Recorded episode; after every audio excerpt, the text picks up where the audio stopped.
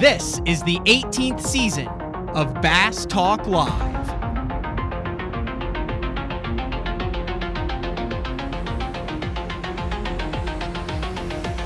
With your host, Matt Pangrac. BTL is brought to you by Lowrance, Bass Cat Boats, AFCO, Strike King Lures, Sunline, Big Bite Baits, Spro, X Zone Lures, Gamakatsu, The Bass Tank, Denali Rods, and Pro Guide Batteries. BTL coming at you. Good morning and welcome to another exciting edition of BTL Bass Talk Live, where we are going to talk about bass fishing. I'm not sure where today's show is going to go. I'm just going to say that right off the top because uh, we're going to take a deep dive into the world of AAA bass fishing. Like we've talked about the Opens, we've talked about how there's 170 some that are already registered and the divisions are full. We've had Marty Stone talking about how the invitationals are now a stepping stone. We're seeing guys from the NPFL in in David Gaston and and uh, John Soukup, and I'm forgetting the dude who just qualified at Hartwell, who's like just as good, if not better, from any uh, both of those guys. Anyway, making that jump there, but we're seeing a lot of the success stories, and uh, we're gonna just we're gonna go grinding. It's we're gonna be like uh, we're gonna kind of take a deep dive into what it actually takes, and uh, I remember for like three or four years, Jeffries and and it drove me nuts when I sat right over there in the in the in the uh, co-host seat was, and I thought he was just doing it to get a rise, and now part of me thinks that there might be more to it. Is he's like, well, how, how much does luck have into it? Was that a lucky bite? Is that a lucky fish? What about that top ten? Was it was it? Uh, and and and I was like, oh, there's zero luck, zero luck. But I think there might be a, a point, and and maybe not. Maybe I'm totally wrong on this, but where you get down to the bottleneck, where you get close enough, and you have to have a break. You have to have a break that gets you through. Like if it's like if you're like trying to go up the hourglass, like you get up to where it bottlenecks, and you're trying to get up into the top echelon, but you have to have something that happens that allows you to pop through. And I'm I mean, maybe it's just because it's winter in the off season. I have a lot of time to think, but I'm starting to wonder: is that break that you need to get through there? Is that skill? Is that something that you've done in the past? Is that like paying your dues, or maybe is there an element of luck involved to get to the top of that? So it'll be it'll be very interesting. Anyway, guy I have a ton of respect for. I don't think he's been on BTL before. I don't think has Joel. Have you been on BTL before?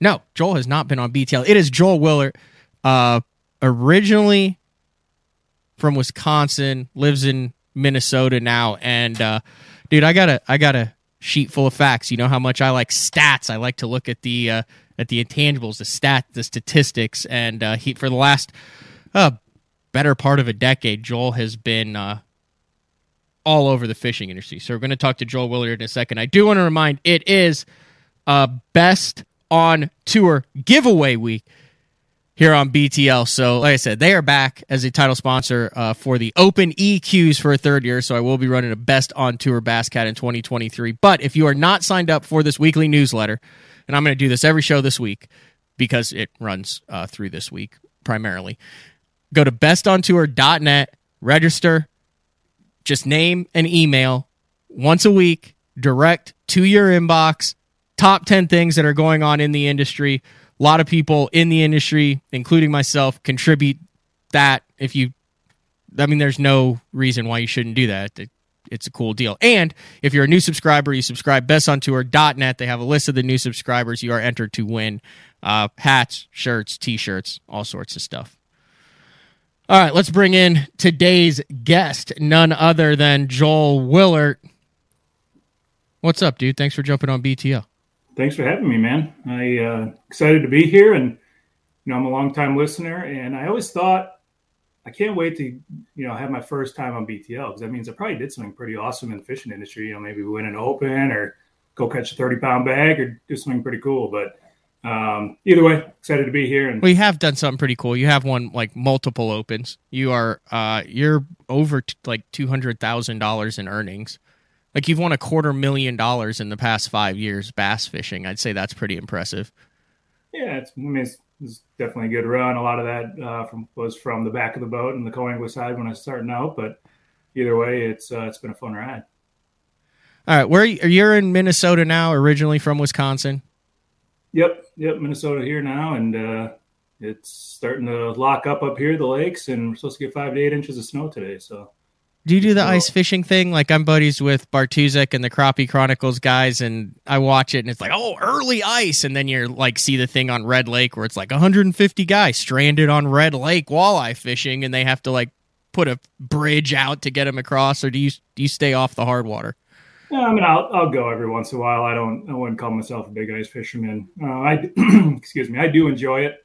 Um, you know, I got some buddies uh, that you know work landscape and that kind of stuff that uh, that landscape all summer, and then they get the winters off, so they just ice fish all winter, and they find the fish, and they call me up and say, "Hey, come come jump in the warm ice shack and come catch some fish." So that's about the extent of my ice fishing right now. If you're good at open water fishing? Are you good at ice fishing and vice versa? Or is it like a fly fishing deal where you can really suck at one and be good at the other? I mean, I I think there's a lot of spots like I know lakes that you can go to that definitely have different kinds of structure that the fish will winter on. And with today's electronics, I mean, you know, with the with the forward facing sonars out there, I mean, you're just drilling holes and putting your putting your forward facing sonar down there, looking where the schools of fish are, and then going to drill another hole on top of them and catching them. So it seems like it's getting a lot a lot easier. I mean, you know, like I said, I don't spend a lot of time on the ice, but from the, the few times I have been out there and with the guys I've gone, they have all the all the new electronics and they make it pretty easy. It seems like. Yeah, the one time I went, that was nuts. A, I learned how effective a flasher could be like I've always seen it. So I've been in the boat with like Fritz at media events and stuff, and I thought it was just like a nostalgia thing, like a comfort blanket maybe for him. But then you get on the ice and you're like, holy cow! Like once you know what you're looking at, a flasher is an incredibly effective tool for vertical presentations and knowing what's underneath you. Yeah, yeah, it's awesome. I mean, that's what I grew up using as a Vexilar, and uh, yeah, it's definitely a big advantage. I mean, it's it's basically just yeah, no different than a 2D sonar. If you're fishing right over top of those fish, you watch your bait go down and go right to them, hold it, hold it above them a little bit, and watch them come up and eat it. And then the other thing that I noticed was it's ridiculous how aware the fish are of what's going on above the ice when you use the forward facing sonar because you can go right right to where they are and they somehow know a foot through a foot of ice and snow what the heck's going on up there and know that they need to stay just out of reach. It's the yeah. weirdest thing I've ever seen. Yeah, and I'm sure. I mean, I'm sure all that noise up there, all the echoes, drilling drilling a power auger through the ice, is uh, spooks them a little bit and whatever. I mean, it's I don't I don't really know a whole lot about it, and haven't spent enough time in the last few years doing it, but um, I can just imagine how loud it is below the below the ice down in the water. I swore I wouldn't do this again, but last Thursday, I stopped by here. Listen to this. That that is the sound of fruit cake flavored Mountain Dew. wow. That's I got one for last week's show just to just to mess with Frank, and then I kind of took it's got a little bit of a fruit cake Christmas spice flavor to it. Hmm. All right. For those people who don't know who you are, they're listening to BTL. How would you describe yourself right now? Like if you were to say, "Hey, like you know, Joel, nice to meet you. What what do you do?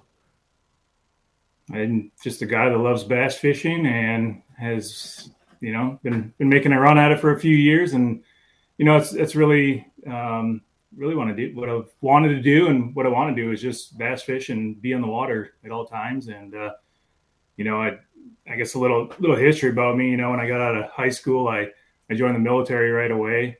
And you know, I've always growing up, I always fished. I fished a few local tournaments growing up. You know, the Thursday nighters back on the home lake and with some buddies and whatever else. And once I got out of high school, I joined the military and was in the military, and that you know kind of took away from from fishing for a while. There, did a couple seasons uh, overseas tours, and uh, you know, I took a damper on on fishing for a handful of years, and then kind of got back into it and uh, just kind of jumped into the into the national tournament scene. Um, you know, on the back of the boat, had some buddies that I was traveling with. My old travel partner, Greg Mansfield, he was uh, fishing at the front of the boat, so I was able to travel with him a little bit and you know fish as a co-angler out the back, and had a bunch had a bunch of success uh, out of the back, and kind of set me up to to financially and you know the confidence to move to the front, and, and it's uh, been doing doing it from the front, I guess, since twenty well twenty nineteen. I went full time uh, from the front.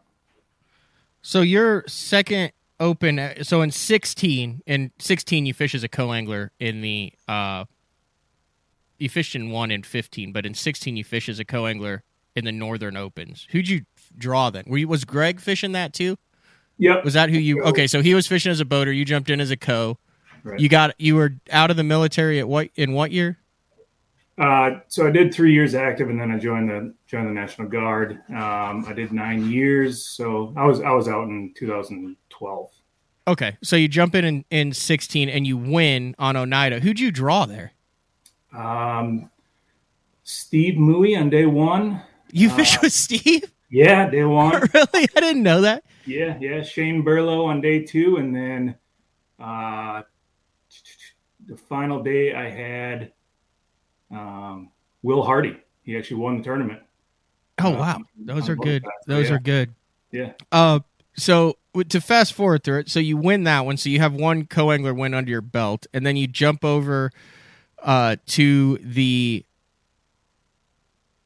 FLW tour. FLW tour at the time. Yep. FLW tour, which was, I guess, the last. Well, no, 19 would would have been the last year. So in 2018, but it was the last year they had co-anglers, correct? Right. Yep. And you win back to back tournaments out of the back of the boat on FLW and do over fifty thousand dollars out of the back of the boat in one Yeah. year. So Yeah. what was the entry fees for that as a co at the time? Uh, I don't Like, I mean, you were profit, you were make like made oh yeah, yeah, tens of think they were- thousands of dollars. yeah, I think they were like maybe 450 or 500 dollars an event. Really? So then uh it's interesting. So I found the article from, you know, Minnesota co-angler wins again. And uh in that article you talked about in in from April of 2018 you you talked about how this is all part of the part of the game plan. You know, I've been looking forward to eventually making a living fishing uh, for a long time. Winning that last tournament and now this one should make that happen. So then you were been pretty much all in since 2019, right? Yeah, yeah. Uh, through the co-angler division, I qualified to move to the front of the boat as a boater and uh, 2019 for the for the FLW tour, and Caught you know, him, Those what's that? caught him. Yeah, I mean it was a good year. Looking back now, I'm like, I, I have no idea how I even did that or what. I just went fishing, and you know, obviously I've learned so much um, since then. But looking back now, I'm like, man, I I think I got pretty lucky at you know how how well I did. I mean, I took 20, I think it's 23rd and Yeah. angler of the year. Made the made the Forrest Wood Cup that year. Had a good finish in the cup. I think I The finished- last cup ever, yeah, the last Thrifts Cup on Hamilton. Yep.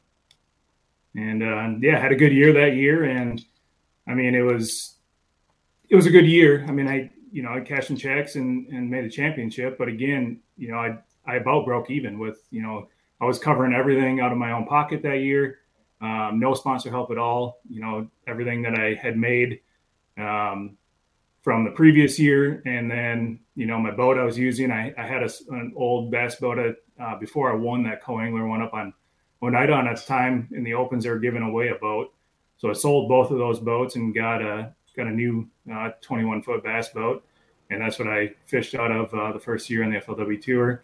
So I had my boat covered, and then all the expenses I paid my entry fees, and uh, and my travel costs with what I won the previous year as a co-angler. So that was roughly so two years. Yeah, you were like 120, 130 dollars in winnings, and it cost probably a little bit less than that. So yeah, that's interesting. So no, you didn't have a single paying sponsor that like was a industry company that wrote Joel Willert Fishing a, a check those years. That was all back of the boat, co angler, boat winnings to get your start. Yep. Yep. And knows, were you doing anything on the side then, or were you just fishing? I was just fishing. Um, I did I did work uh, for a company up here in Minnesota, um, and I was you know I was fortunate enough to uh, kind of take a part time position. I, I, stepped down from a full time position, which I was doing uh, previous to that, and they gave me a part time position. I was able to work when I was home if I if I wanted to, and uh, you know worked out worked out really good. But um, in 2019, I still worked a little bit when I was home. You know through the you know through the breaks that we had when I was home, mm-hmm. and then uh, and then at the end of 2019, I resigned from that position and just said, you know what, I'm gonna I'm gonna go all in and stay on the road and and travel and try to make this happen. So I think that's when I met you then in 2020. Uh, because I only fished one division of the Opens in 2020, and I fished two divisions of the Toyotas in 19. But uh, what made you make the move over to the Opens instead of jump into the pro circuit in 2020?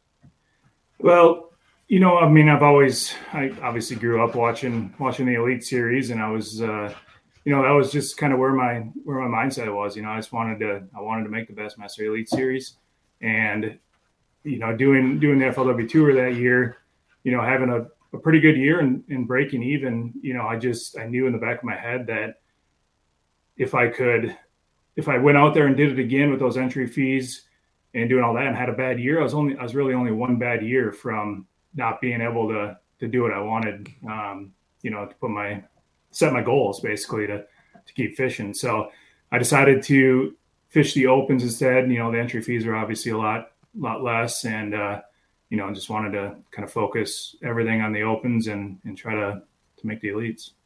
Did you pick up any I'm trying to get a timeline here because I'm just I just want to see how this works out. So did you pick up any sponsors after a great year at top 25 in the angler of the year? You finished 12th in the cup at Hamilton. At that point you'd had 3 major wins out of the back of the boat as a co-angler. You were an angler that qualified for the tour based off of back-to-back wins. Were there any kind of deals that started developing then 3 4 years ago? Yeah, they did. Um yeah, I got my first paying sponsor after that um, had a few other sponsors come on board, you know, product deals and that kind of stuff. Mm-hmm. And, uh, um, you know, it wasn't, it wasn't enough to, to cover all the expensive fishing, but everything helped, you know, everything helped out. And, uh, you know, getting my feet wet and, and doing what I could to keep fishing and obviously help out my sponsors and do everything I could to, uh, just keep the ball rolling. Yeah. So 2020 decent year. I mean, you were top 10 in the overall, top 30s in both the Eastern and the Central Division. You did $10,000 uh I I hate to use the term earnings. So, yeah, $10,000 in checks against 16.2 in earnings, but it sounded like you had a little bit of uh, income coming in from sponsor wise. And then 2021 happened. And I think that's where there were a lot of people uh, that had maybe knew who you or or Greg Mansfield, who you did the 2021 season with, also were um, and you know, knowing that you'd won, that you'd had a good year on that, but that was where there were a number of guys that went, they're they're doing what? And you fished all nine opens in 2021, and you fished the inaugural season of the NPFL, which was six events plus the nine opens, 15 weeks on the road, just for the tournament fishing weeks, camped and we're on the road for over 30 weeks out of the 52 weeks of the year in 2021. Yeah. Yeah, it was a it was a wild year, man. I loved every second of it. Um, yeah, it was busy. I mean, we just uh, we decided to jump all in and you know, I had a I had a title sponsor that year which there's no way I would have been able to do it uh, without that title sponsor. And you know, I hadn't had my entry fees covered and uh, you know, everything. I was I was fishing free, you know, on the water, not having to worry about much except just going to going to catch a bass and uh, and had a good year overall. I mean, I uh, you know, I just we were on the road. We were just it seemed like we were going from tournament to tournament to tournament. You know, it was we pack up from one tournament and we are on the road to the next one. We start practice the next day and uh, we just kept kept going and got in the flow of things and uh, really enjoyed it. I mean, there was there was really not a whole lot of downtime um, between between the tournaments. going into that, did you know how ridiculous that schedule was? How much you would be gone? Was there any apprehension of that, or was that uh, what you had been working for the whole time since that FLW interview where you said, "Hey, I think this allows me to to make a run at this full time now"? Yeah, I mean, we we put in a lot of preparation uh, for it. You know, when when we decided that we were going to fish, you know, all nine opens and the NPFL. You know, we before the year started, we had all the logistics completely set. We knew exactly what campgrounds we were staying at. You know, when when we were going to be traveling from place to place. I mean, everything was 100% set uh, before we started the year. So that you know that that's really I look at that as kind of half of half of the business is is the logistics and traveling and doing all that, and the other half is obviously being mm-hmm. out in the water fishing and catching the bass. But um, so having all that completely set, knowing where we're where we had to go, when we had to pack up, I mean everything was on the, on the schedule, and it it really made life easy um, being able to do it. I mean, obviously there was there's things you know that you can't control, you know, maintenance things that that hold you up here and there or whatever else, but you know overall it was uh, it was a pretty smooth year for how many and, many we fished. Yeah, and you rolled with Greg Mansfield, and it was called the Sickness Outdoors, and you guys both filmed it, and it was every single tournament was documented, put out on YouTube, and then Greg camped, and then you camped next to him, and you did you do the you do the truck camper deal? Yep, I have a Lance truck bed camper. Yeah, uh, and that was a crazy year. So that was when I got to know you guys a little bit better because you were literally traveling gypsies yeah. between the NPFL and the Opens. You went 16th overall in the Opens. You were 11th in the Central Division, but then on the NPFL, you cashed a check in all six events. You had a top 10, and you did roughly 80k, 70, uh, 80 or seventy-seven thousand dollars in earnings by the end of the year. Those were what five? I've done some numbers here because I wanted to see like how this worked. You're cool with this? Yeah, yeah. I'm uh, to hear them too. So 70 uh 67 seven, so 77k basically you cl- uh 77k at $30,000 in entry fees for the NPFLs right? 30,000 5 5k 16.2 for all nine opens in the 2021 overall. So you're at 46.2 uh in your entry fees. You're at uh 85k you're basically did 40,000 above your entry fees. Then if you do the 30 weeks of travel, you are basically at a thousand dollars a week, uh, a little over a thousand dollars a week in expenses. So that would have been if you had had zero sponsorship whatsoever. This is what blew my mind when I did these numbers you'd have broken even with a with zero sponsorship. Mm-hmm. That's yeah. nuts to me. That's a that's almost a hundred grand in yeah. a year. And that's just, I mean, that's obviously just covering the fishing expenses. You know, that's not not covering all the other expenses. You know, obviously you got bills and and uh, you know maintenance stuff. I mean, you're running that hard across the country and putting on thousands and thousands of miles you know, you're gonna have stuff that breaks down. So you got, you know, camper maintenance and boat maintenance and truck maintenance and, you know, all that um, on top of, you know, other other bills and, and stuff. Um, you know, it's just uh, it's it's just you know it's it's one of those things where it's just it's tough to even even having a really good year and, and I was proud of the the year ahead. I mean, it's it was it's hard to make money. It's hard to make money doing it to be to be brutally honest. Did it fly by or did it seem like a grind? 21, looking back on it now.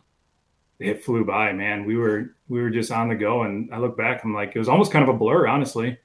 And I actually fished I fished more tournaments than, than just the ones that you taught. I fished uh, right when I got down to Florida in the beginning of the year, I jumped in a BFL on Harris Chain before the open and I think we fished a couple tournaments on Table Rock, um, mm-hmm. like a couple like anglers and action tournaments when we were down in the area and you know we were just man we were just ate up with it. We were just fishing. We just were staying on the water and doing everything we could to uh to just stay on the water and and keep fishing. It was it was an awesome year.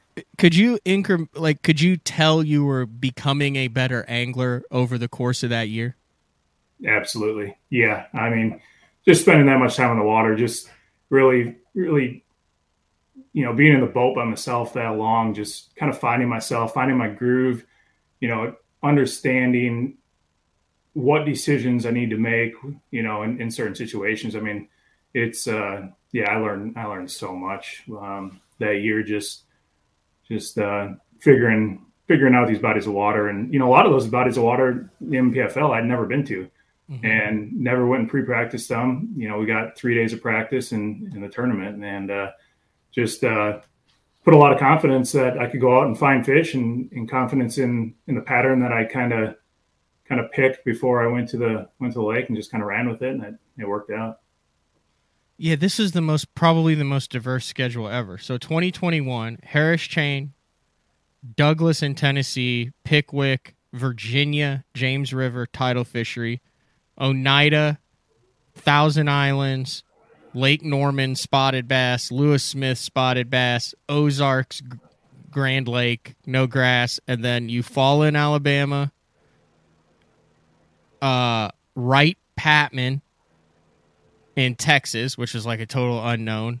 Mm-hmm. Harris Chain in Florida. You had Pickwick again. Lake Winnebago up in Wisconsin, which I'm assuming you had some familiarity with being from where you're from. Never, never fished it. It kind of sucked, didn't it? Yeah, I mean, it was. That's actually one we had a we had like a three week break, and I actually was on my way home and stopped in there for a few days and, and did pre practice that one, and um, nothing that I that I found in pre-practice or thought was going to work in pre-practice actually worked in the tournament that much. But um, that was one that I did pre-practice just because I felt pressure. You know, being from Wisconsin originally and and going to Wisconsin to the lake, I just I felt a little bit more pressure for whatever reason. I knew my whole family and Going to have a bunch of friends there. I'm like, you know, I better catch him here. So, um, yeah, that was it was a tough tournament. I mean, that I think that it's a good body of water. It's just that time of year was was tough were you able to find that there were like certain themes that when you're uh when you're fishing that much across the country and traveling to different species and different bodies of water, natural lakes and tidal fisheries and Florida and Ozarks and East Coast and Thousand Islands, are there certain things that like just always work that you realize like, dude, if as long as I can do this, I'm good at this, I can find fish, like certain patterns that you realize that you wouldn't have ever been able to put together without that much back to back time on the water. Yeah, I mean, I, you know, it was one of those things where between tournaments, I didn't have a whole lot of time to to re-rig and you know completely change out all my rods and reels. So I, I mean, there was there were certain baits that I used at every single tournament throughout the year and caught fish on them and probably wade fishing on them. I mean, obviously one one being a drop shot, I I love uh, finesse fishing, and if I ever need a bite, I can pick up a, a spinning rod and, and, go catch fish. I feel like, but you know that was that was obviously one that is you know you, you find the baits that work for you that you have confidence in that you can catch fish all over the country no matter where you go and and uh, you know I just kind of stuck to my guns doing that a lot and you know just picked up confidence baits and uh, and everywhere we went I was I was able to catch fish. What percent do you think were on a spinning rod? Because I did I was like 89% of my fish in 21 in the nine opens were caught on a spinning rod, 40% on a drop shot, like 15% on a Ned, and like 12% on a wacky worm. Like I did all that because I'm a psychopath.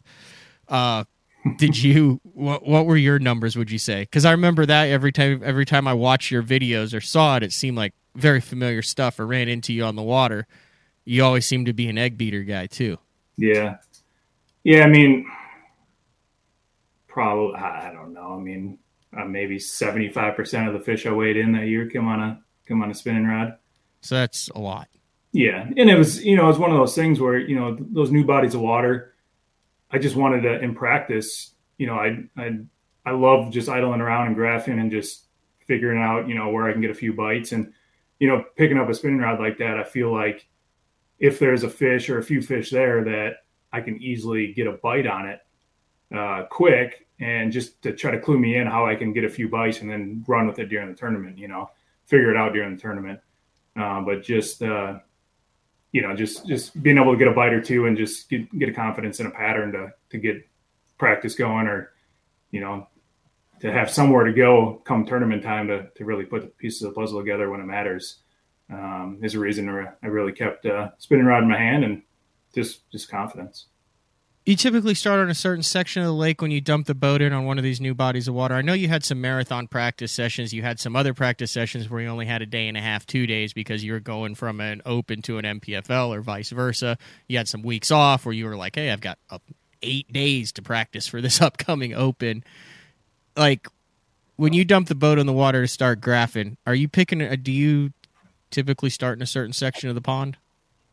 Yeah, it kind of depends. I mean, you know the the research that I do, you know, I wasn't. I did do some research, um, you know, prior to the year, and, and made a, a, notebook with a bunch of notes. You know, kind of just the areas where where they've been uh, caught in the past, where guys have caught them, or tournaments have been won in the past, and and what I'd always do, what worked for me is that you know maybe I'd go check those areas right away in practice and just uh, see if I can't get a few bites, just to get my confidence up that I can go catch a few fish if I need to. And then from there, I'd start branching out and trying to duplicate if that that kind of structure or pattern, or I would uh, just completely switch it up and just go to try to find some off the wall stuff. And um, you know, just uh, that's what works best for me is knowing in the back of my head that I have a couple areas that I can go get a few bites in if I need to. But now I'm going to spend the rest of my practice just trying to find something off the wall or find, you know, areas that maybe aren't getting hit by a lot of boats or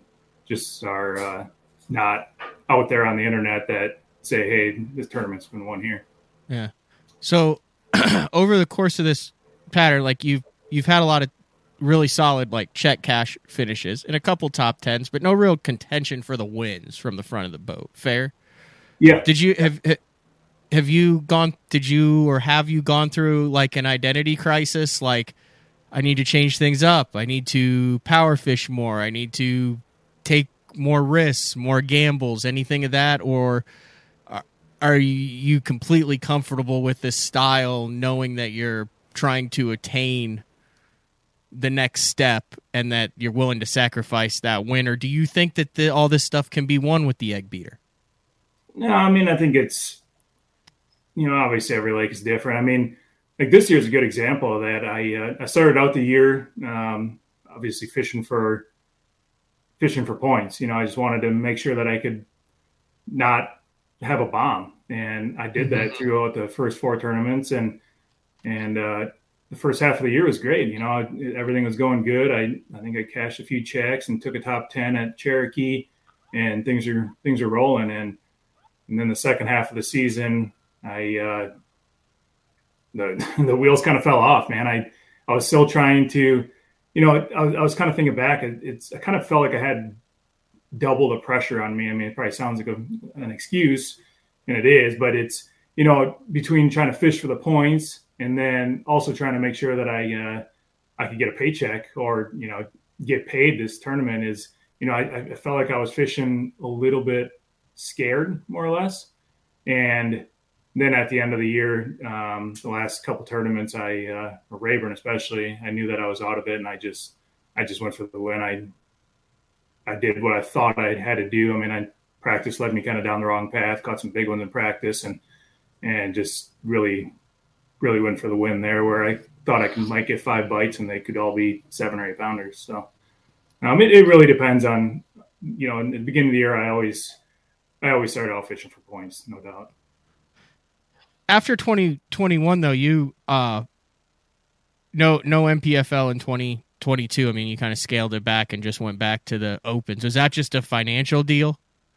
It was yeah. Like i said i had i had a title sponsor in 2021 and then 2022 i uh you know the, the company that i had my title sponsor through switched hands and a bunch of things uh, happened um, that were out of my control. Mm-hmm. and so I, I didn't end up having a title sponsor uh, for 2022, uh, which is why on my rig right now you see uh, my logo, Joel Willert Fishing, on the side of my boat because I'm my own title sponsor for, the, I was my own title sponsor for this year.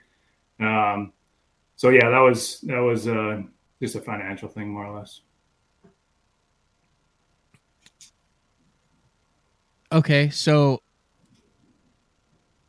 I I sign up this year, and then obviously we call each other and we're gonna take a break, and then we're gonna get into this bit too. And you're like, "Yeah, dude, I'm not signed up for the, not in, not signed up yet for the 2023 Opens."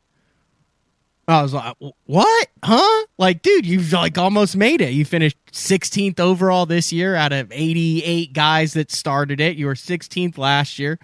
Uh, you know, you're perennially in the top 40 in every single division that you fish. I know you were just coming off of a an epic 2021 year.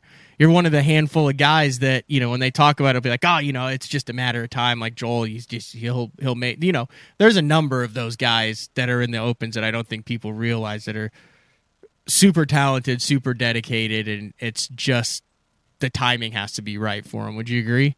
Yeah, no. But uh, I, I thought it was interesting that you're not signed up for 2023, and it never even crossed my mind that you wouldn't. So we're going to take our first break of the day. When we come back, I want to dive into that. I want to dive into the decision making uh, that went behind that, and then what your plans are for 2023.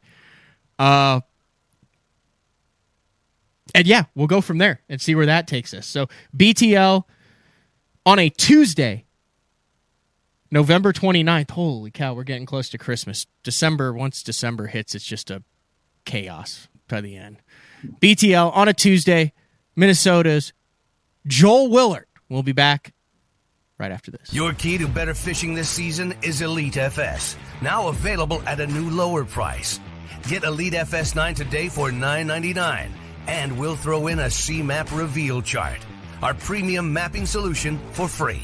Elite FS works with all state-of-the-art Lowrance sonar, from chirp, side scan, and down scan imaging with fish reveal to high-resolution active target live sonar. Elite FS9 and C-Map reveal. Offer ends August 31st. The new Puma STS has been redesigned from the ground up. With the angler, design, function, and performance in mind, nothing on this new offering was compromised, and the only thing carried over from the previous version is the name.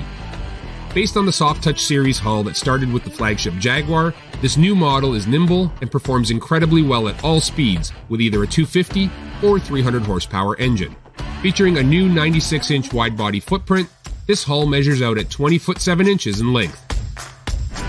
Industry leading design coupled with tournament winning performance. The Puma STS from Basscat. Feel the rush.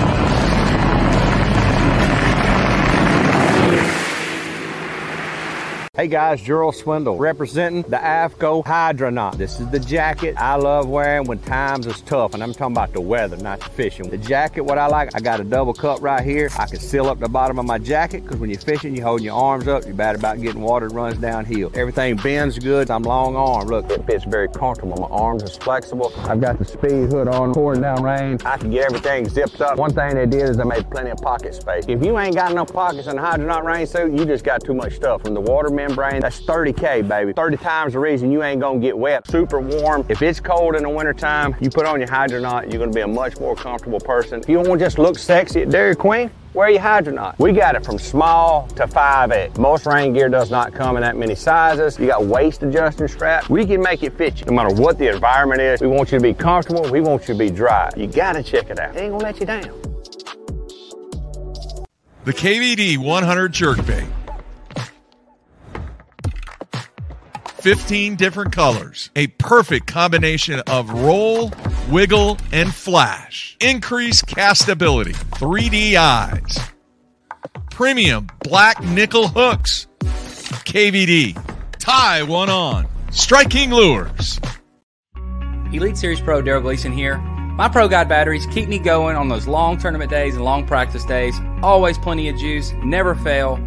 The best part about Pro Guide batteries, it's the people behind the company. They have over 40 years experience in the battery business, keeping all of us fishermen out on the water longer, catching more fish.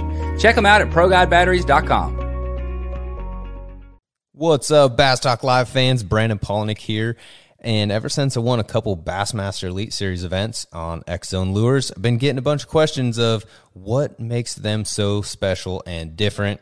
And really, the truth is, it's in the details. The little details, things like no cheap fillers in their plastic. That gives you more lifelike action, more realistic and vibrant colors.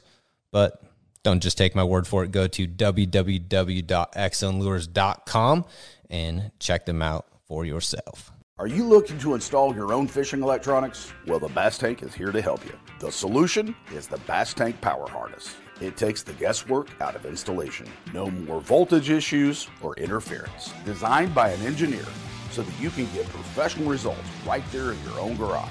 Installation done right with the help of the Bass Tank Power Harness. You can feel confident knowing that your installation was done right. The Bass Tank Power Harness. Give us a call or order yours today at thebasstank.com.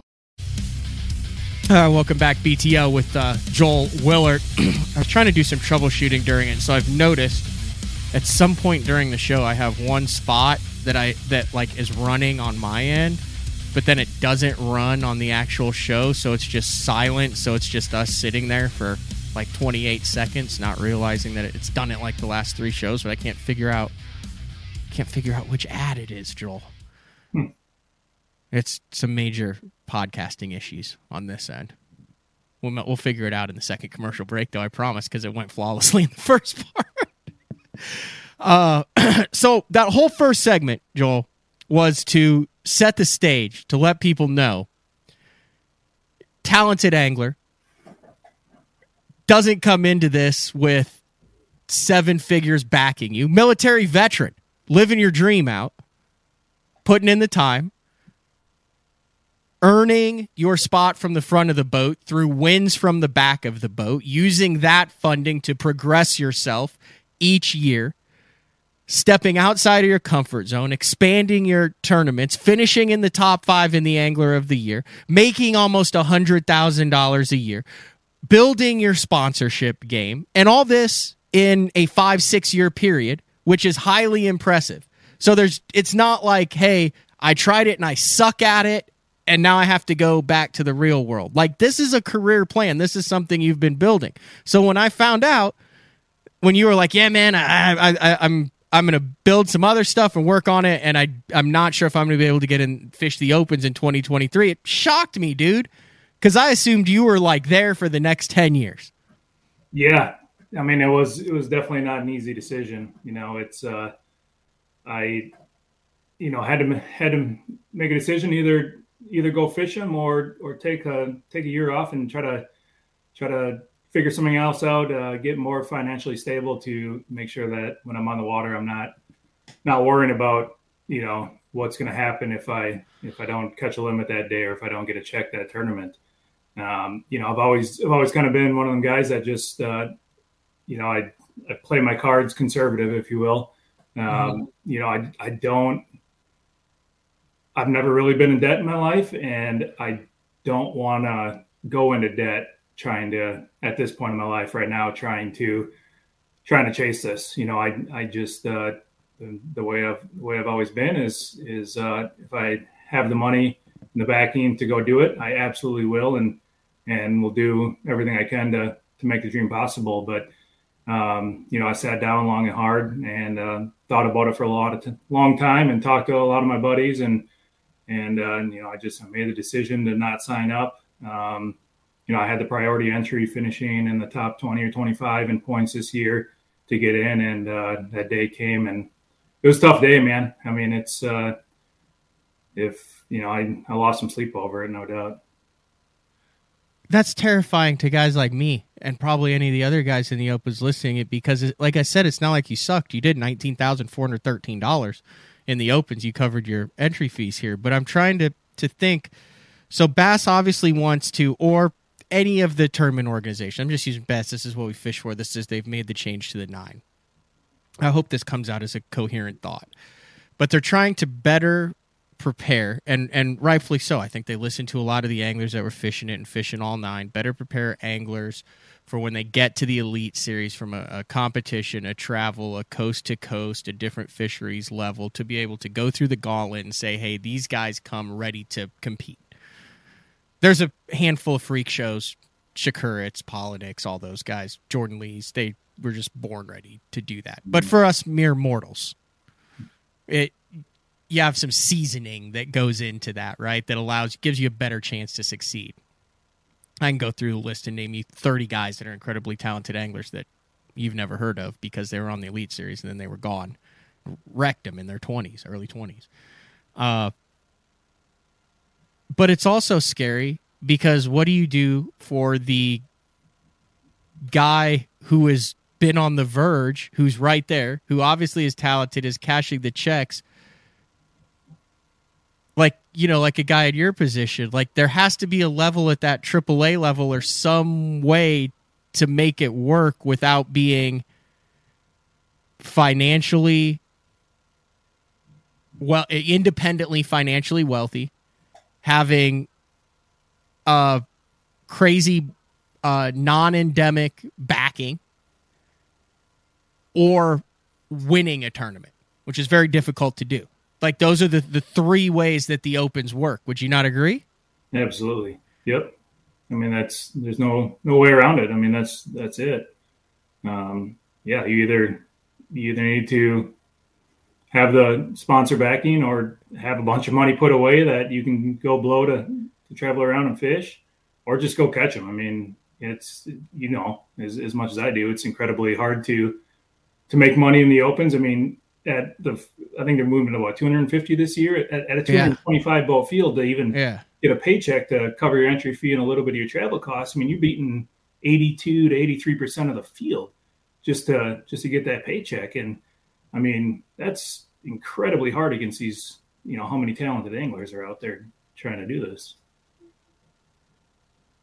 So how do you keep the Joel Willerts in it and the other 40 guys? You can name a handful right now too, can't you? That are in the exact same position that you're in that have caught them, that have been on the verge of qualifying, that are very talented anglers that have endemic sponsorships. But like I said, that endemic pie is so is small, so they have to figure out Elite Series, BPT, Toyotas, invitationals, social media guys, podcasts, websites. Like there's a certain number of pie uh, of pie in there, and and the the sponsorship deals, unless you have some weird deal that you can show your your value to extrapolate that to a massive market, isn't enough to survive on the opens for a year with thirty five thousand dollars of expenses to go for all nine events is there a fix? Is there a way to do this to where you can keep the talented and competitive anglers in the field and keep their head above water and keep them out of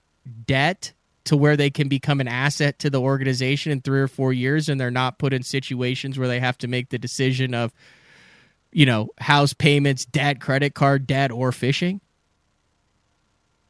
i mean i wish i had that answer i'm i'm the one that you're talking about i mean you know, it's it's. uh I guess I don't I don't really have an answer for it. I mean, I, I wish I did. I mean, me personally, I uh, you know I was you know I, and I do have some paying sponsors, and I'm very grateful for them. And yeah, um, you know, I just I don't have all of my costs covered um, to justify being able to fish full time, and then you know be able to to cover all my other expenses outside of the fishing. Um, you know, it's it's one of those things where maybe I should have, you know, went after sponsors harder uh, the last few years. Um, you know, obviously last year I had my title sponsor and and uh, and I was set for the year. But you know, it's it's one of those things where in the back of my head personally, I was always like, yeah, I should go after sponsors, but at the same time, I should just go out on the water and just go catch them. And but you're buttoned up too. I mean, you're professional. You've got the social media side. You have sponsors. Like it's not like you're just going out and being like, oh, if a sponsor comes to me, a sponsor comes to you. Like I said, you're the top echelon guy there. Yeah, and I definitely, I definitely have sponsors, and I got some paying sponsors. You know, not all of my sponsors are paying sponsors, but, um, you know, and and I'm very grateful for them. But with with the amount of sponsors that I have right now, I mean, I just I don't have the sponsor dollars coming in to cover all of my expenses between my travel expenses, my entry fees, and everything else that comes with it. Where you know where I'm able to, without having another income coming in at all, to cover mm-hmm. all the expenses outside of the fishing. You know, it's that's that's where the uh, where it comes down to, you know, I'm I'm gonna be I'm getting, if I do decide to do it, am I gonna put myself into credit card debt and um, you know, and and just gamble that I can go out there and have a great year because and that that's not that's not what I want to do. I don't want to go out there and gamble and not have a good year and put myself in a hole. Um, but it, it, could go the other way. You know, I I don't want to make this sound like I'm I'm coming on here to to you know cry the blues away or whatever. But no, no, no. I came on and said, "Dude, are you willing to talk about this?" And you're like, "Yeah, it's gonna suck." And I was like, "Yeah, but I'm not trying to to show it like that. I want it to show the reality of it." Yeah, I hope yeah. that's how you're. I hasn't come across like that at all, Joel. Yeah. Okay. Good. You know, I you know I'm I'm grateful for for what I've been able to do the past few years, and uh, you know, bottom line is I, I didn't sign up for the opens for next year, and um, I'm, I'm definitely not gonna not fish next year. I'm I'm gonna just kind of step back. I'll probably fish some local regional stuff. I might jump into into what I can. Um, you know, maybe if there's a division of opens that I decide to jump into, if, if it works out, um, and just go out there. I guess try to win one and make the classic or whatever. Um, I'm really going to focus on my guiding business. I've been doing some uh, guiding up on Lake Mille Lacs, and got a really good buddy, Josh Douglas. He guides up there and um, you know he's been helping me out the past few years, giving me some clients and that kind of stuff. So I'm going to try to really build up my clientele. Uh, spent a lot of time in the water doing some guiding and fishing local tournaments. You know, I'm going to I'm to try to jump into the Champions Tour up here in Minnesota, maybe the Minnesota Bass Nation Team Trail, uh, maybe some BFLs. Just just uh, stay busy and, and keep fishing. And um, you know, by no means am I saying that this is the end. You know, I'm not going to come back to the Bassmaster Opens, but you know, financially and everything else right now, I just felt like this is what I needed to do uh, for for next year. Um, just you know, step away for the year as of now, and uh, just make sure that that I'm not putting myself into a hole, and I can, you know, look look forward to the, the following years to come. How old are you? Thirty nine. Yeah, we're basically the same age. Thirty eight. All right. Couple thoughts that come across here. This is the only I don't I don't call it a sport. I call it a competitive activity. But this is the only competitive activity that you can reach a level where you become financially secure based on achievements where the closer you get to the top, the more risk you incur. Think about that. You make it to AAA ball, you make it to the AHL, you make it to the web.com or the Hooters, do you make it to anything else like right below the very top, you're on either two-way contracts or the prize money because because you've proven yourself to be valuable and you've gotten through the mud. Right? Yeah. Fishing is so bizarre because the closer you get to it, the more it costs, the more risk it occurs, and the closer you are to falling off the edge. Either way. It, crazy, crazy it, to think about it like that. It yeah, is. no doubt so here's here's the next thing. I've made a weird living in this industry, Joel. You know, I'm pretty much a jack of all trades inside of it. Didn't start fishing at that triple A level until 2018, 2019. Did, did the Bass Nation Club, Bass Nation, Regional, BFL, the whole thing. I fished it all. Uh, but the one thing that I have noticed, if you if you talk listen to any people who are successful in being the Gary V's, anything like that, they talk about fighting something that you have a passion for, that you grind for, that you have hard work for, that you can develop a skill set, and that and that uh, knowledge and relationships will always trump cash. Which it's easy to say that on Instagram, and when you're watching that without cash, you're like, I don't know. I'd kind of like the cash right now. You know what I'm saying?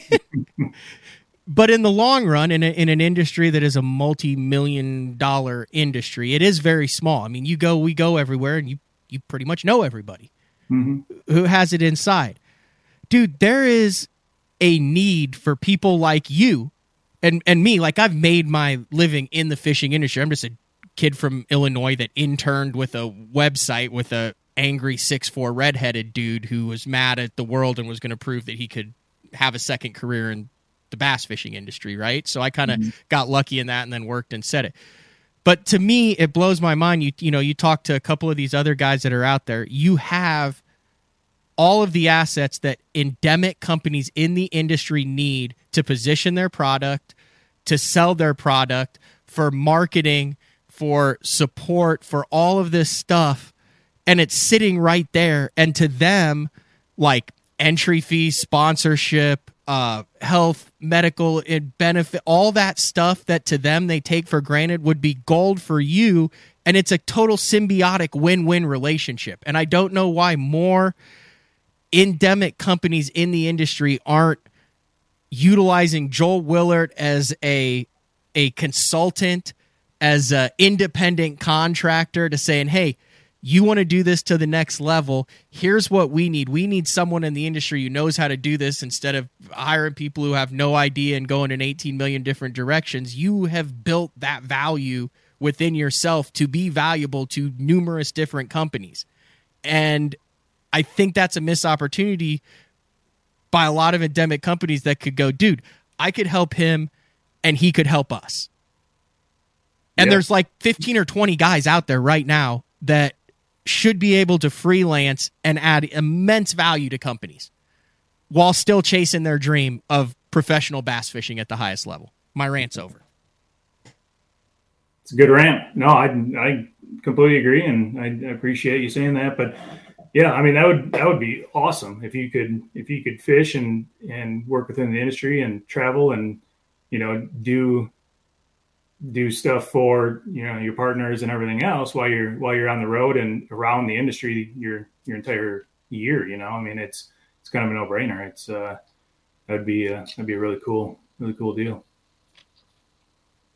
There's a wasp on the floor. Oh no, that's a cricket. Never mind. What's your if you're an industry company listening, what's your best contact info? Shoot you a DM. Yeah, DM. That's fine. I uh, I got a website, just joelwillertfishing.com. Um, I know it's fancy yeah. too. I was on it this morning. I was like, dang, that thing is fancy.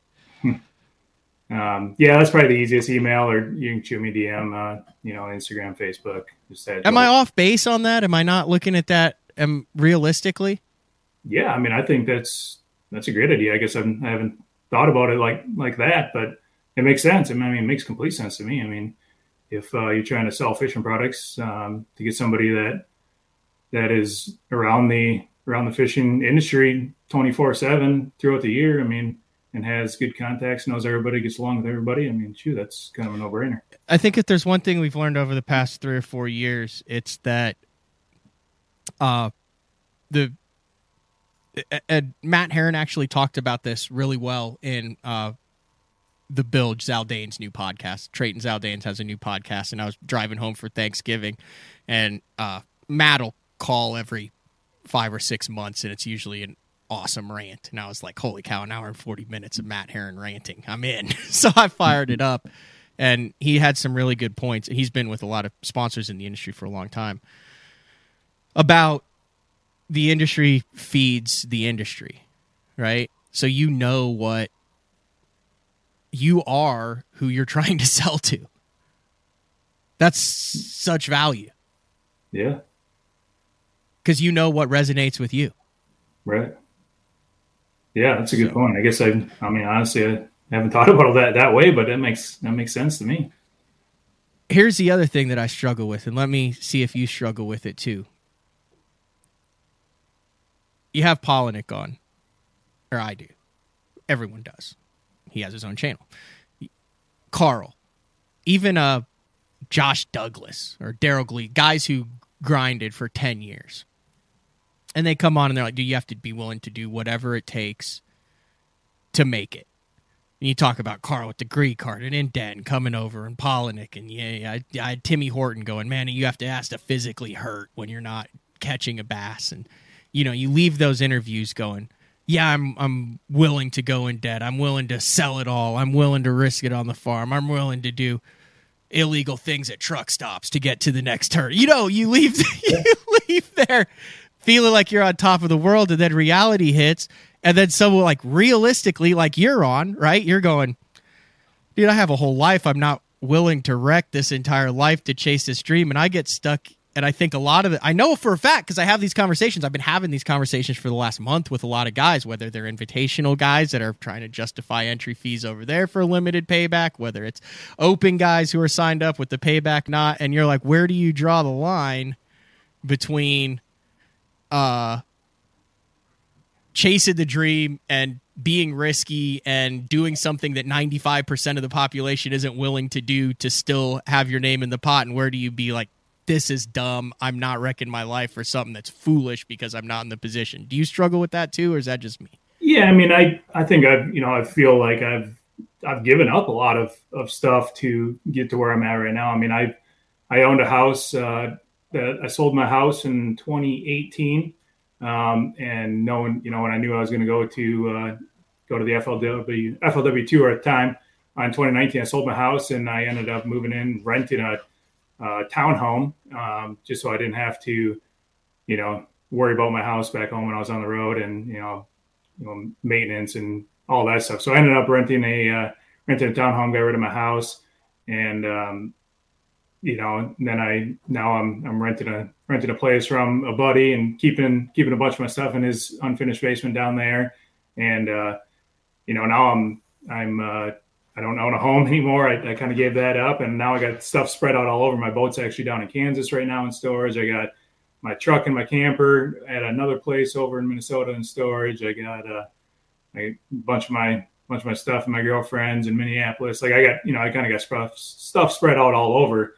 I don't really have necessarily a complete home base right now. So that's really, you know, another factor of, you know, of not fishing the opens next year is just trying to get all that stuff back in the line, you know, making sure that I have a, um, a place, you know, a stable place where I can get all my stuff back into the one area and, and, uh, just get more, more financially stable. Um, you know, so I can really hit it hard for the years to come. So you have a legit website. The guiding thing has to be kind of cool, though, especially with Josh Douglas. I mean, that dude seems like he's got it absolutely dialed in up there in Minnesota. Yeah, yeah, no, he does. He does really good up there. He's understands lake, lives lives right on Mille Lacs there, and uh, yeah, it's a great lake. I mean, I've spent a ton of time up there. I've, I've done a lot of guide trips up there, and uh, um, you know, fish tournaments with Josh up there. I mean, I understand know the lake really well. I mean, there's there's always stuff, new stuff that I'm finding out there. But yeah, it's a it's a great lake for for guiding. Um, you know, we get a lot of a lot of clients from down in Texas or you know from places where you know smallmouth aren't predominant, and they come up there and you can get them on some four and five pound smallmouth. Man, it's uh, I have way more fun watching them catch them than uh, than, than catching them. You know myself. You know I I just I get a kick out of it. I just love it. I, I really enjoy doing it. It's very it's very uh, you know rewarding to to go out there and watch these people catch these fish, and it's uh, it's a blast, man. I love I love doing it. That's good stuff. I want to have one more segment. You good for one more segment? I'm good, man. Uh, I want to take the experience that you've had over the last five years, combine it with my open experience, and I want us to come back and build the perfect Bassmaster Open angler to qualify for the Elite Series. Perfect. Sound like a fun challenge? That's fun. All right, maybe we'll also find out which ad isn't running. It's BTL on a Tuesday with Joel Willert. We'll be back right after this. Have you considered purchasing new electronics for your rig? The type of mounts you choose to protect your investment should be part of the decision making process. No matter if you prefer one, two, or three graphs up front, Beatdown Outdoors has a solution for you. Adjustable, versatile, rigid, and made in the USA. What's your ultimate electronic setup? Check out the full selection of Beatdown Outdoors products by visiting beatdownoutdoors.com.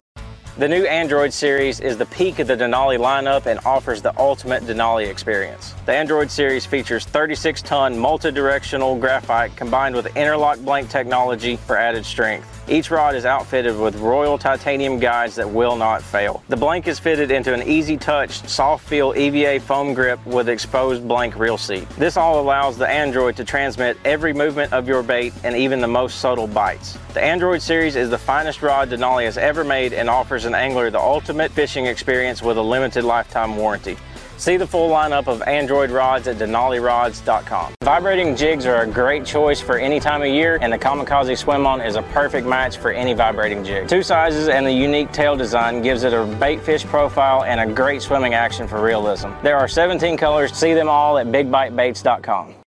The Spro Little John crankbait has been around for almost 15 years, and it is one of my go-to crankbaits whenever I need a fish in the boat, so you can never have enough new colors that's why Spro is coming out with a handful of new colors, including Pearl Shad, which has this bleached out white look, but it's got this pearlescent, really, really pretty. We've got Copper Shad, which looks amazing in the water. It's got that purple flake on the back, really, really pops in the water. And then if you want some real pop, we've got sparkle shad, nothing but sparkles all over this thing.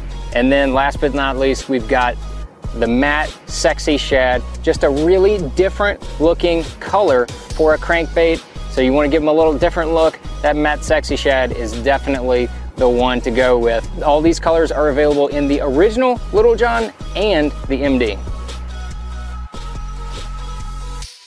Combining one of the most popular hook styles with Gamakatsu's beefier Superline offering, the Gamakatsu Superline Offset Round Bend delivers the strength necessary to target big fish in heavy cover. Well suited for braided line and heavier fluorocarbon, the Gamakatsu Superline Offset Round Bend is built using stronger Superline wire that allows anglers to easily fish a finesse worm around heavy cover. The round bend offers a larger bite area, perfect for any worm presentation, while increasing your hookup ratios. The newly enhanced Z band holds your plastics on the hook longer, reducing the number of pull offs and reducing damage to plastics. Available in 2 aught, 3 aught, 4 aught, and 5 aught, this is the most durable worm hook, designed for heavier lines that hold your bait on longer. Preparation is key to success. And that preparation starts well before you ever hit the water. You're only as strong as your connection to the fish, and your line is that critical connection. Confidence in your line every minute of every day on the water is a necessity, and failure, it's not an option. Sunline makes the fluorocarbon, nylon, and braided lines to give you the strength to guarantee your confidence. We're back. Everything worked flawlessly, so there's a ghost in the machine. Good deal. That's weird. Uh I think that's got to be like I'm looking at the comments here on the instant feedback. Bassmaster Open winner Keith Tuma is on the instant feedback there. I've been told by multiple people up north that when he if he gets rolling, it's game over. Yeah, I don't, you know, honestly, I don't know Keith that well. I know that he can catch bass, no doubt about it. But Yeah. I, uh, yeah, I guess I, I don't know him, know him personally very well. I that conversation you just said, you know what takes care of itself? If you go out like Keith did and just pop the first open you ever fish in Florida and just pocket fifty two thousand three hundred dollars. It's pretty awesome.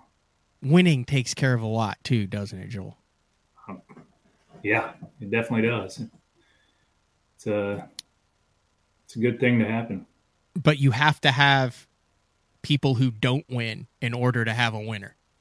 I'm not looking at that as a loser's mentality. I'm just saying, in order for a win to be meaningful, what do you have to have? Talented people who don't win. That's what makes wins important. Mm-hmm. Like if it was just the Minnesota Wild and no other teams in the NHL, the Stanley Cup celebration wouldn't be nearly as much as it would be after they go through four rounds of the playoffs. Makes it that much more special for sure. Yeah. It's because there's 30 losers. All right. The perfect Bassmaster Open angler. You're able to build a, a cyborg angler to roll through the Bassmaster Opens.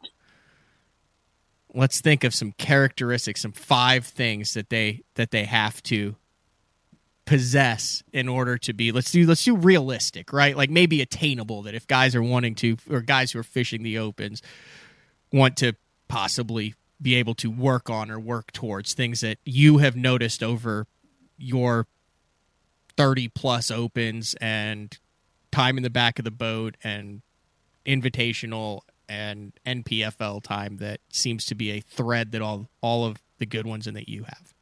Kick it off. I'll put the pressure on you. Um, I think, I mean, number one for me would be just having the right equipment, you know, to, to do the job. Whether that be, you know, the right boat, the right electronics, you know, just the right equipment to, so you're not held up and, and, uh, you know, making sure that you, everything's going to start up and, and allow you to do what you need to do on the water. All right, so I guess the first the first overall arching that would have to deal with all this then is financial security. Financial security. It's a big one. Can you catch them? You can. I know you can catch them stressed out, not financially secure. but in the long run, that takes out a variable that sinks 95% of the guys who have the talent to do it. Yeah. Fair assessment? Fair assessment. All right. So, equipment, two, like, okay, I'll go. I think you have to have the drive. You can't go through the motions. Right. It has to be something that you really, really want. And when you're on the water by yourself for that long of amount of time and that away from home with that many logistics, you learn really quick if it's someplace you really honestly want to be. That's yeah, yeah. If you don't have, if you don't have the drive, you don't want to really be out there. There's you, you're not going to succeed. There's no doubt. You know who I saw had the drive this year? Well, I mean, everyone who makes it, for the most part, has the drive. But Coop, dude, that dude was always on fire for it this year. Every time I saw him, and also uh, John Soukup. Mm-hmm. Not saying that Brad didn't or anything, but there's like the certain different level of people are trying to take what's mine. you know what I mean? I I definitely saw that. You know, I, I wasn't around John a whole lot this year, but I definitely saw that in Coop. We uh, we traveled together a little bit, and uh, I mean he he's unbelievable, obviously on the water, but he does whatever he needs to do to. to I mean, he he roughs it a lot of times. I mean, he was. I think we were at Chesapeake Bay, and he uh, came to the campground I was at, and he's like, "I'm just gonna sleep in the front of my truck," and I was like, "Dude, it's you're not gonna sleep in the front of, front seat of your truck." I'm like, it was raining out, it was hot, it was muggy, it was nasty, and he ended up staying in uh, in in my camper. And but yeah, man, he uh, he's definitely got the drive. He's he's all in, determined, and and does very well at, at catching bass too. Okay, you have finances, the proper equipment, and drive on the water. What is this? Let's do some skill sets on the water then that to to succeed at the open level that you have to have.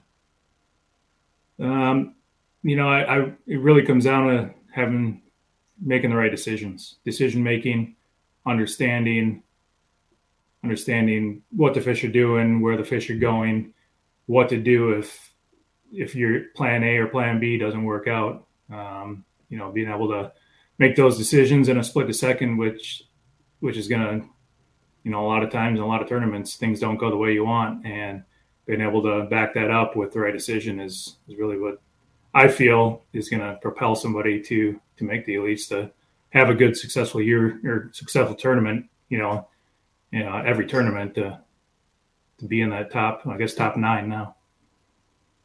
I agree. Let me build on that and saying identify being able to identify productive water because fish will not leave productive water, but fish will move and reposition in productive water based on fishing pressure. So the holy grail is finding unpressured productive water, which is just doesn't happen in the opens, right?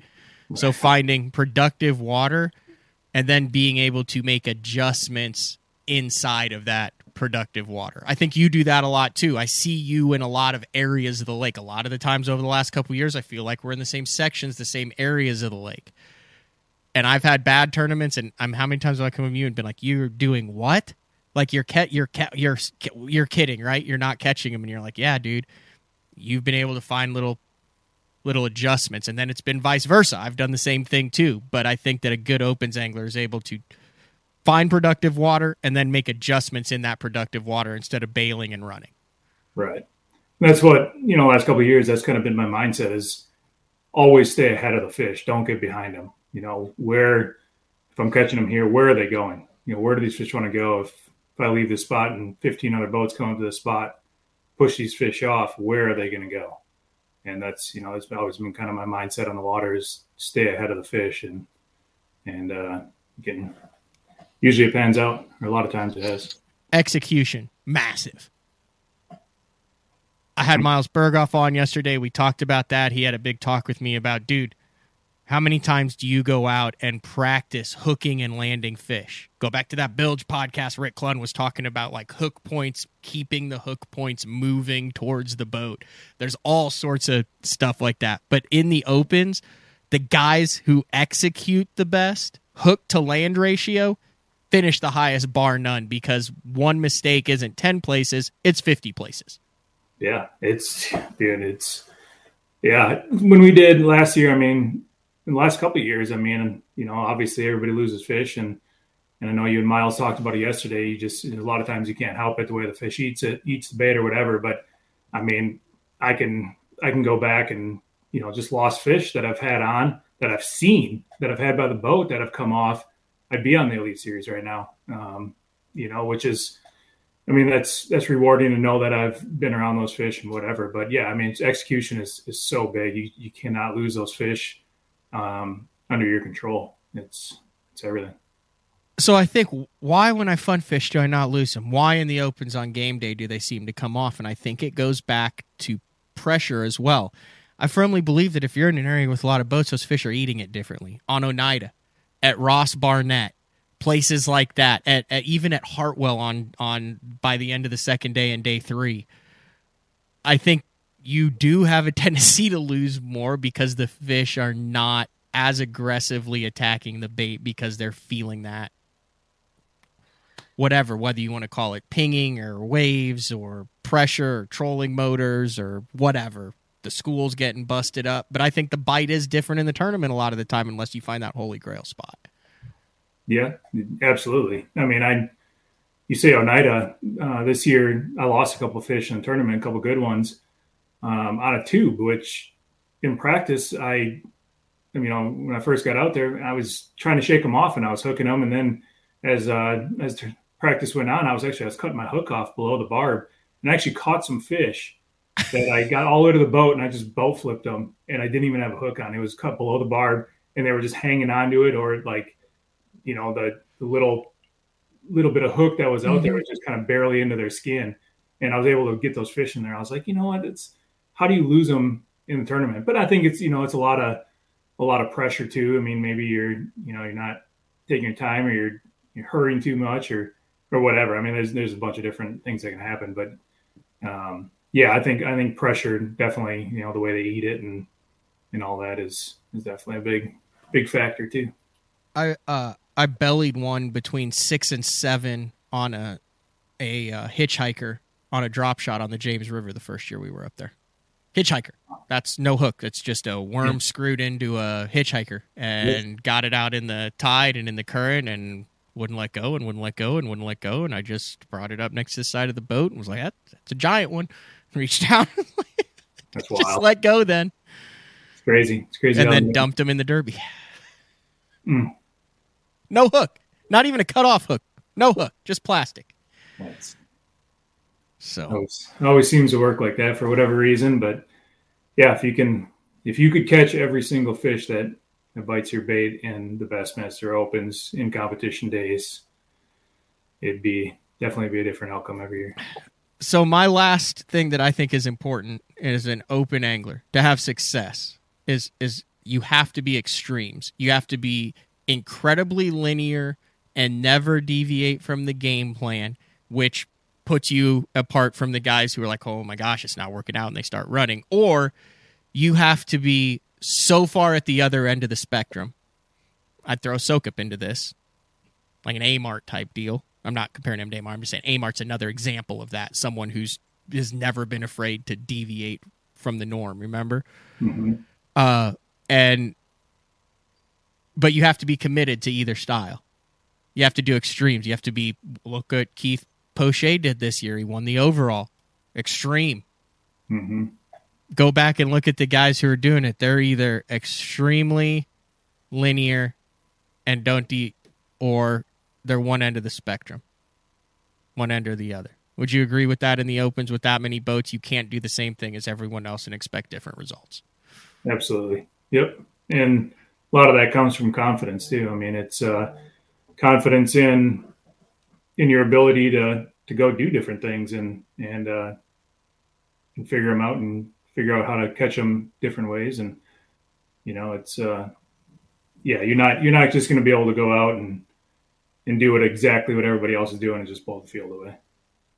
Uh, I think Hellabass, we could have just saved this whole conversation. Number one, old money. Number two, single or blindly supportive spouse. Number three, genetic resistance to skin cancer. Number four, hungry to fish every waking minute. Number five, good personality.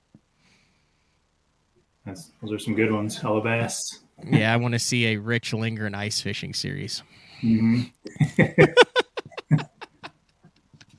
the man is not a fan of the ice. No, he's not.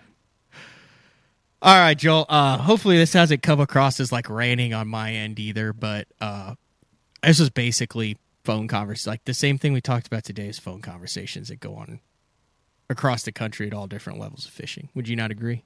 Mm-hmm. What's next on your plate? You just like hanging out before Christmas? Yeah, just kind of hanging out. I mean, I've, I've been busy. I've been doing. I was down in Kansas. I uh, was doing a little bit of work helping my, my buddy build a patio down there, and then I came home and I was been in Wisconsin the last week hunting, uh, deer hunting, and now I'm back here in Minnesota and it's starting to snow right now. So I'm going to go shovel the driveway and the sidewalks when we get off here. And, uh, you know, I don't know. I, I, uh, got to kind of sit down and, and figure all that out. You know, I'm gonna maybe try to find, find some work here for, for this winter and just kind of, just kind of rolling with it right now, trying to, trying to figure out what I want to, what I want to do and, and wait for the uh, ice to get off and then start guiding. Yeah, uh, we had. Dang it! Who's the dude who won wins every, who won everything up in Minnesota? I had him on the show earlier. Noah year. Yeah, Noah. And he kind of went through the entire Minnesota tournament scene, which really seems to be taking. Maybe it's just because I'm paying more attention to it, but it seems like there's a lot of really cool opportunities up there for both individual and team, and bigger money events up in Minnesota now than ever before.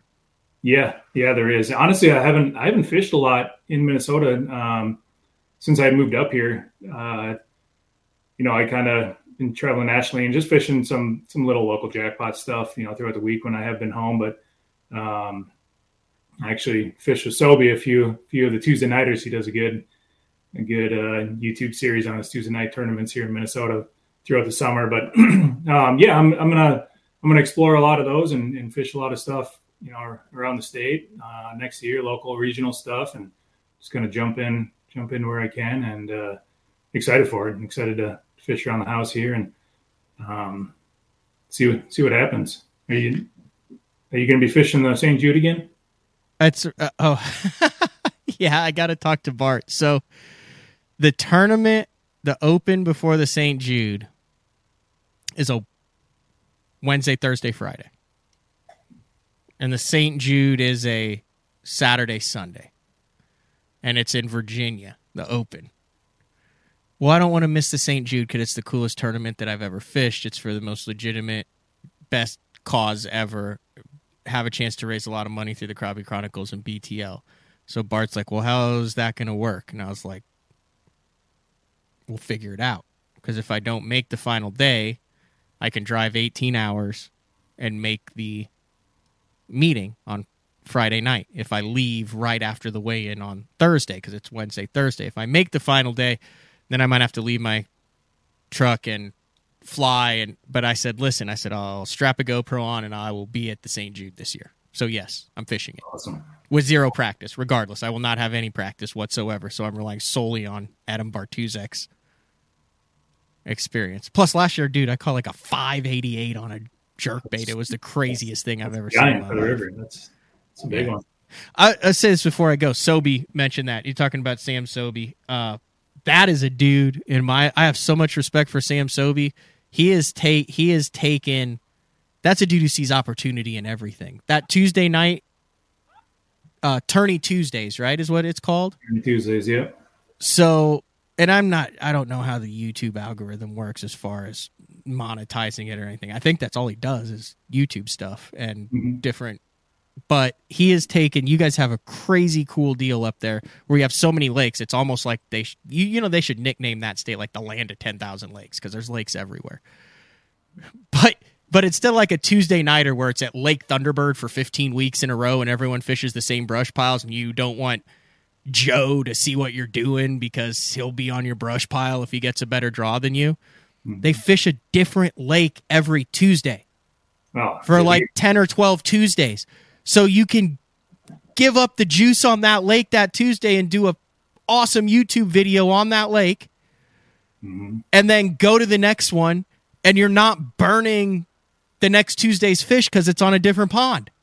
Yeah, dude, there are so many. There are so many lakes up here. I mean, you know, a lot of 300 acre to 1,000 acre lakes. there are everywhere, literally everywhere, and they all just have tons of fish in them. It's they're very fertile, and it's it's a pretty awesome, pretty awesome place to live if you if you like to just go out in these smaller lakes and just go catch a ton of fish. And then he turns every Tuesday night into the Bassmaster Classic on the video. yeah. I'm Yeah, sitting there living it with him, like, dude, you, you know, you you need to catch a limit to stay in the top, to stay in the top three, and what the weight is, and are you going to have it in, and the lucky banana shirt and everything. Phenomenal what what Sobe does over there. Yeah, and he's he's good on the camera. He knows how to. He's no good at cribbage, but he's uh, he's really good at, at what he does on the camera. Well, he said you suck at cribbage. He said you're not the best cribbage player. Well, yeah, that's that's what he says. We'll we'll strap a GoPro on the next game because I don't think he's ever beaten me to be completely honest. You guys want to play cribbage live on BTL? You're more than welcome. Next time you're together, find it. I'll fire up BTL. I'll have the studio at my house by then. I'm actually did some painting last night on the new studio at the crib, so I'll Nice. I'll put it full screen and you guys can can have a live cribbage cribbage game and I'll I'll uh I don't even know how do you what is that called? Announce cribbage? That's a northern thing, Joel. Yeah.